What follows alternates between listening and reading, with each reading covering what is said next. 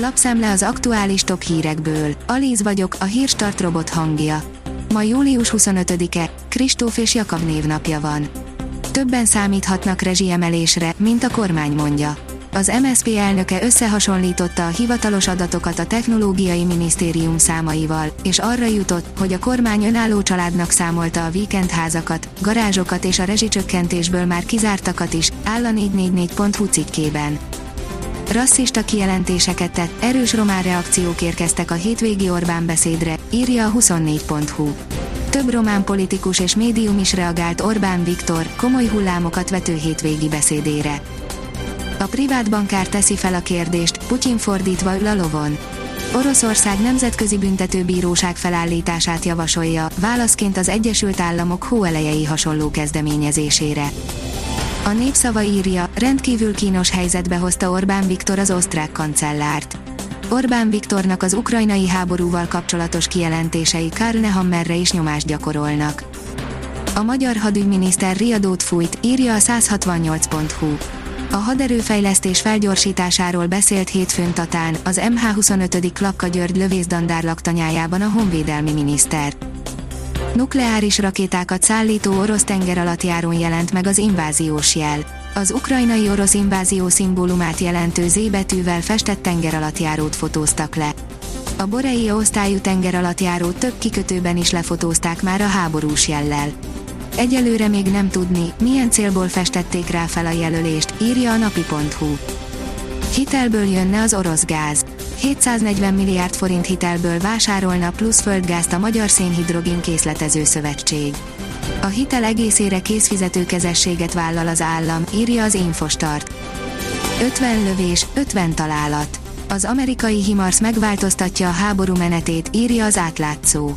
Az oroszok maguk is elismerik, hogy komoly problémákat okoz számukra a HIMARS rakétavető, amely ellen még nem találták meg az ellenszert. Mutatjuk, hol adóznak a legkevesebbet a multik Magyarország előkelő helyen áll. Elvileg Magyarországon kell a legalacsonyabb, 9%-os társasági adókulcsot fizetni az EU-ban, a társasági adó szempontjából nézve az adóparadicsomok listáján olyan országok előznek meg minket, mint például Hollandia, Luxemburg, Írország, Belgium, Franciaország, Nagy-Britannia és Ciprus, írja a növekedés. A milliárd dolláros affér más tehette tönkre a Google alapító házasságát. Újabb más dráma kibontakozóban, miatta is mehetett tönkre a Google alapító Sergey Brin házassága, írja a Forbes. Nem lesz könnyebb a toborzás, ameddig a munkáltatók rossz irányba erőlködnek.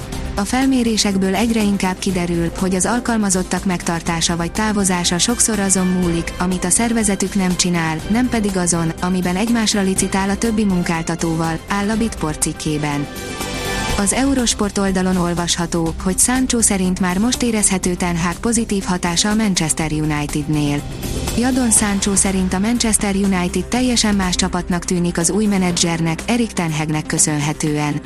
A United eddig veretlen a nyáron a holland irányítása alatt, négy felkészülési mérkőzéséből hármat megnyert, és úgy tűnik, a korábbi Ajax főnök a legjobbat hozza ki a tavaly még szenvedő játékosokból, köztük Sanchóból is. Három magyarral senki sem bírt Varsóban, hiába akarták legyűrni őket, írja a Magyar Nemzet. Fritsch Robert, Lévai Zoltán és Losonci Dávid is megnyerte a rangos Pitlasinski emlékversenyt. A kiderül írja, hétvégén végre megszabadulunk a hőségtől.